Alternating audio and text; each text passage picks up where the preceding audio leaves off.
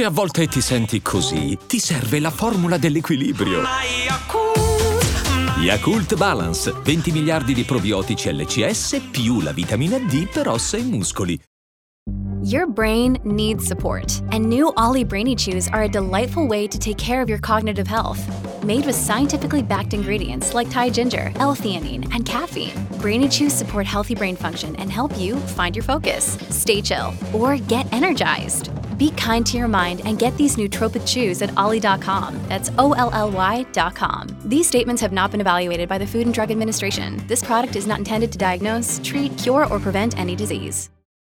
La tarantella Fedez di Chele, ma da quanto tempo va avanti, ragazzi? Non è da mo', è da tempo che questi due sono lì e si battibeccano. E chi ci rimette è la professionalità in primis, la cultura in secondo luogo e il fatto che alla fine dei conti uno vuole fare, vuole dire, ma è sempre il gossip che arriva al centro, perché qui parliamo di due personaggi, uno che non è neanche più un artista, nel senso che l'ultima cosa che fa è musica e quello che fa, diciamo, è, è produrre prodotti una, di una matrice puramente commerciale eh, e di conseguenza possiamo definirlo artista, ma è uno degli artisti più pagati del paese. Dall'altra parte abbiamo ehm, un giornalista che non è un giornalista, ma che comunque ha una delle, chiamiamole testate, che testata non è, ha una delle pagine più seguite sul tema.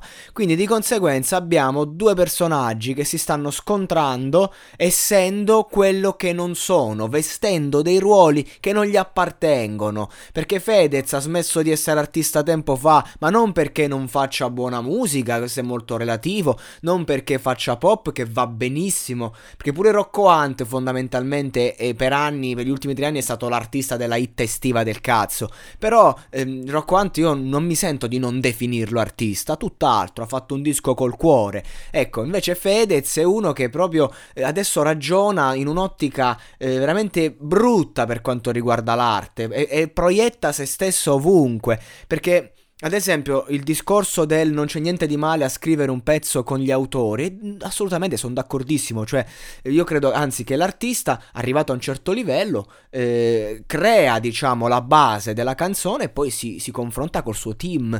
Non è una cosa che farei io personalmente, però non, non, non c'è nulla di male poi scrivere in compagnia di gente come D'Argent Amico, cioè se avessi D'Argent Amico al mio fianco, porca puttana se ne farei di, di progetti con, con lui, assolutamente assolutamente. Però eh, io quello che dico è, ehm, non è che tutti così, perché un conto magari qualcuno che eh, aiuta la stesura di un ritornello, ma non puoi dire anche Marrakesh scrive con i coautori, calmati.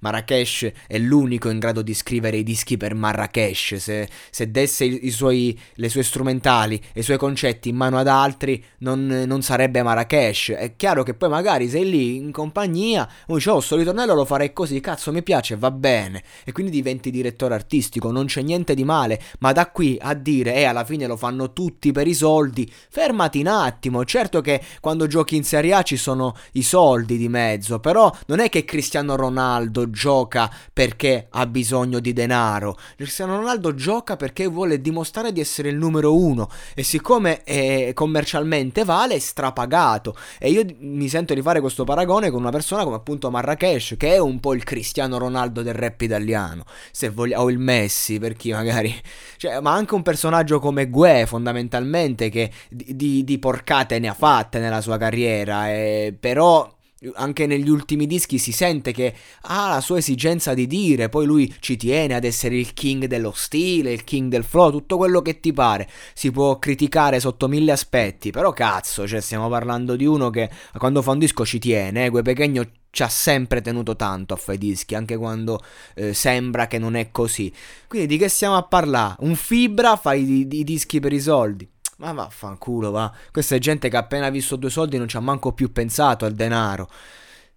Ovvio che il denaro muove tutto, però questo è Fedez, uno che riper- riporta ovunque, però paradossalmente Fedez ha fatto una gran bella figura rispetto ad Antonio Di Chele di Stefano, che è stato vergognoso, signori, gli ha fatto un'imboscata, altro che parlare del disco, e ha dovuto pure pagare il teatro Fedez, altro che... Eh, pagare, cioè altro che parlare del disco, cioè proprio è stato un continuo attaccarsi, fare battibecchi, non si doveva fare questa intervista se bisognava eh, ehm, entrare in un'ottica professionale, invece no, ho detto, oh vabbè dai, dopo tutte queste cose, dopo che ci siamo scannati facciamo l'intervista, farà il botto, perché questa è la logica, ed è vero, e allora cazzo, visto che tanto gli spezzoni sono usciti, e fate uscire sta intervista, abbiate il coraggio di farla uscire, dov'è il problema? Pubblicatela.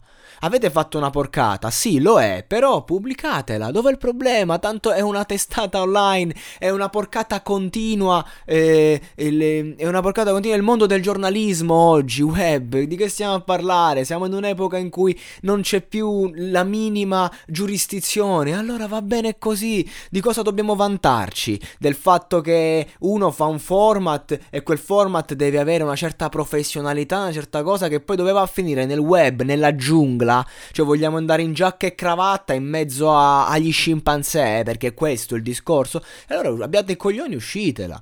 Che dov'è il problema? Non, non capisco. Avete voluto fare sta cosa? Che si pensava di Chele? Che Fedez andava lì a prenderci le parole a farsi prendere per culo. Fedez ha portato le sue idee. Saranno non condivisibili. Sarà tutto quello che ti pare. Però la verità è che Fedez alla fine è stato se stesso. Ha delle idee del cazzo a volte e invece altre volte ha delle idee anche interessanti. Perché non è un coglione Fedez, ragazzi. Fedez è uno che comunque veramente eh, cioè, si è inventato da solo. È uno che ehm, fa tantissime cose, quindi non è il primo coglione che passa. Un po' di rispetto pure per un personaggio che se è così importante in Italia qualcosina avrà fatto o no. Quindi di conseguenza qual è il problema? Che si sono trovati a, a sedere due eghi smisurati. Questo è il discorso. Con la differenza che Fedez qualcuno che lo ammira c'è, ma ancora non riesco a trovare qualcuno che ammira di Chele di Stefano. Perché non... Cioè, Fare un'intervista vuol dire lasciare spazio alla, alla, a una persona di esprimersi, fare promozione, ma anche fare un'intervista bella.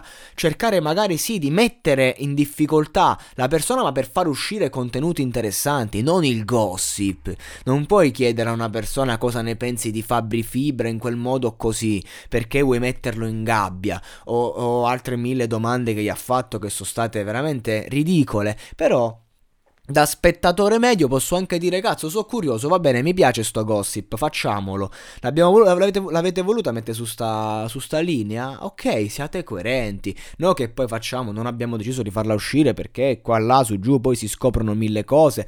Perché di che le, il messaggio che ha mandato che era un messaggio de- del tipo io potevo pubblicarla ma mi ha chiamato lo staff bla bla è un messaggio per dire io voglio pubblicarla dammi l'ok tra le righe, altro che eh, fare i fenomeni. E Fedez l'ha sbugiardato proprio perché a Fedez che tu pubblichi l'intervista o meno non gliene frega un cazzo. Fedez non, non, è un personaggio che talmente si è esposto, è talmente abituato. Stiamo a parlare di uno che ha fatto una serie in cui ci sono le telecamere dentro casa, il grande fratello della sua vita. Quindi a Fedez che cazzo gliene frega che la pubblichi? Vuoi pubblicare questa intervista? Pubblicala. S Magazine, io ho capito che tipo di, di testata è quando mi affidai per delle promozioni anni fa. Ero un ragazzo, non avevo una lira, ma neanche un centesimo.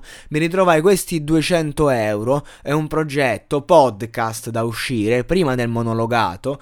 Paradossalmente ringrazio S Magazine perché quella pessima esperienza mi fecero capire che io ero stufo di, mm, di, di, di utilizzare, diciamo, di di produrre roba di una certa anche qualità che dovevo fare un progetto daily mi fecero capire che in cui me ne sbattevo un po' del contenuto in cui iniziavo a parlare liberamente ora non sto dicendo che il monologato podcast non abbia qualità sto dicendo che eh, mi, ha, mi, ha, fatto capire che è inutile che io mi faccio il culo per scrivere un audiolibro poi lo rendo podcast series sei mesi di lavoro se poi è impossibile promuoverlo e perché? perché ho detto cazzo porca puttana è il magazine più forte d'Italia Italia, ho fatto un progetto, lo promuovo tramite loro e investii questi 200 euro, i peggiori della mia vita. Perché?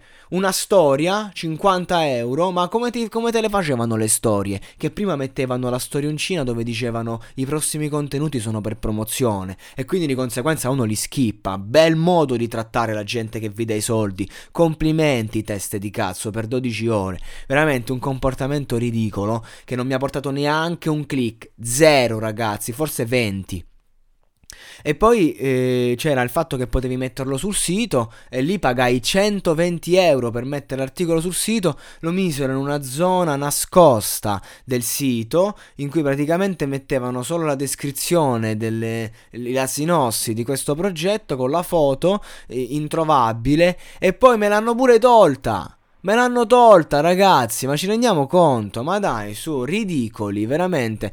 Questo è l'atteggiamento con cui hanno trattato i giovani ragazzi che hanno investito su di loro. E quindi di conseguenza la dice lunga. Cioè, io, io, io mi ricordo che mm, ero distrutto psicologicamente e moralmente perché avevo buttato i soldi che non avevo, non avevo una lira, non avevo nulla. Paradossalmente, due giorni dopo dissi adesso me lo creo io il mio business e creai il monologato podcast che ad oggi è il mio lavoro. Ringrazio Voiceland Sound, il grande network dei podcaster italiani che mi permettono di fare una vita veramente agiata. Eh, e quindi io mi scuso anche per tutte le pubblicità e via dicendo, ma è così che si va avanti. Eh. Io non, cioè, quando c'è una promo dico sì, più promo possibile, perché devo vivere, devo campare. Poi sta a me o cercare di offrire contenuti e spero che la gente insomma apprezzi. Comunque, questo è S Magazine e questa è la solita tarantela tra due persone veramente che non sanno più che cazzo devono fare il giorno e ci sta e di conseguenza eccoli che si perdono nel delirio più profondo dell'ego.